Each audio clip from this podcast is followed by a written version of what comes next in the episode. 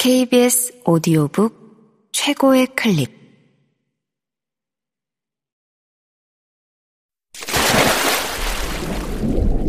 KBS 오디오북.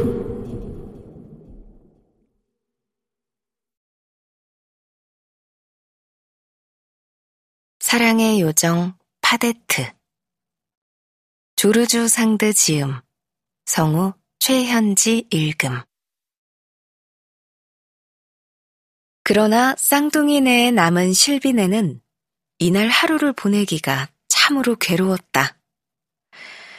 여기서 여러분이 아셔야 할 게 있는데 코스 마을에 있는 바르보 씨의 집과 땅은 쌍둥이 형제가 태어난 이후에 이런 이름으로 불리게 되었다. 그리고 얼마 지나지 않아 이 집에 있던 하녀가 쌍둥이 자매를 낳았기 때문이기도 했다. 하녀의 쌍둥이는 바로 숨을 거두긴 했다. 그런데 농부들은 쓸데없는 소리를 하거나 별명을 붙이거나 하는 것을 좋아해서 이 집과 땅에 쌍둥이네라는 이름이 붙게 된 것이다.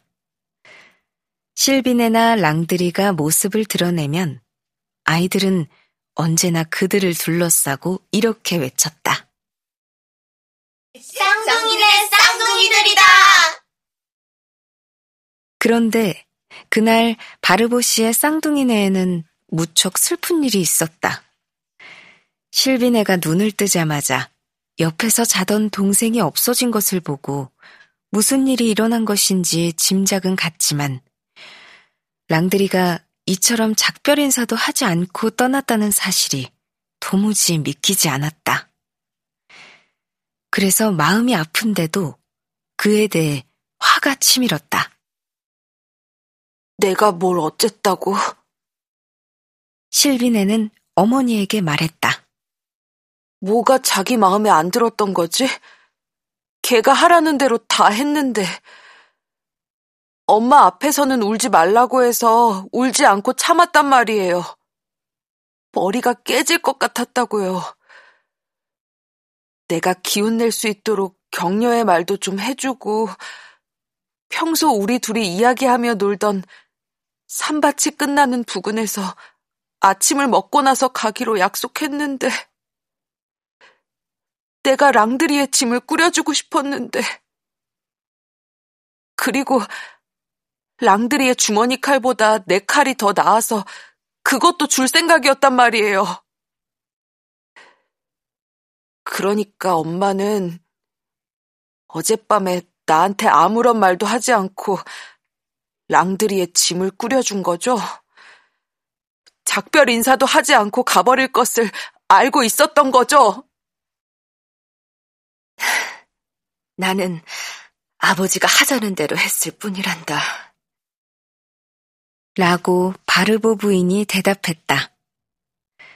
그리고 그녀는 생각해낼 수 있는 모든 말로 실비네를 위로하려 했다. 실비네는 그 어떤 말도 들으려 하지 않았다. 결국 어머니가 울음을 터뜨리고 말았는데 그 모습을 보자 실비네도 겨우 정신을 차리고 어머니를 안아주고는 사과했다.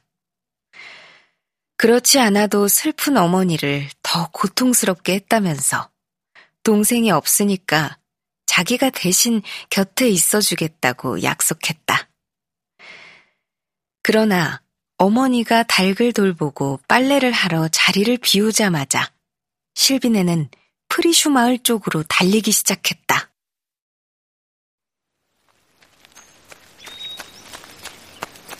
어디로 가는 것인지 생각하지도 않고 마치 수컷 비둘기가 방향은 신경 쓰지도 않고 암컷 비둘기의 뒤를 쫓는 것처럼 본능에 이끌려 간 것이었다. 만일 집으로 돌아오던 아버지와 마주치지 않았다면 그는 프리슈 마을까지 갔을지도 모른다. 아버지는 실빈의 팔을 붙잡고 데려오면서 이렇게 타일렀다. 오늘 저녁 때 가보자. 랑드리가 일하고 있는 동안에는 방해해서는 안 돼. 그러면 주인이 좋아하지 않을 테니까. 그리고 집에 있는 네 엄마가 슬픔에 잠겨 계시지 않니? 엄마를 위로해 줄 사람은 너뿐이라고 생각한다.